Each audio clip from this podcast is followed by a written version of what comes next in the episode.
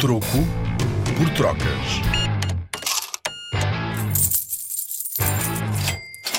O dinheiro trocado para miúdos.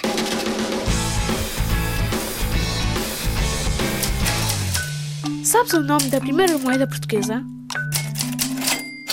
Disseste dinheiro? Sim, é verdade. Não é um nome muito original, mas acertaste. As primeiras moedas portuguesas surgiram durante o reinado de Dom Afonso Henriques, o primeiro rei de Portugal. Tinham o nome do rei e a palavra Portugal escritos em latim, a língua usada durante o tempo do Império Romano. E é mesmo por causa do latim e das moedas usadas pelos romanos, os denários, que as nossas primeiras moedas se chamam dinheiros. Dinheiros, denários. Parecido, não é? Sim, mas ao contrário dos denários romanos feitos em prata, os dinheiros portugueses eram feitos de uma mistura de prata com cobre. Aliás, só aqui entre nós era muito mais cobre do que prata.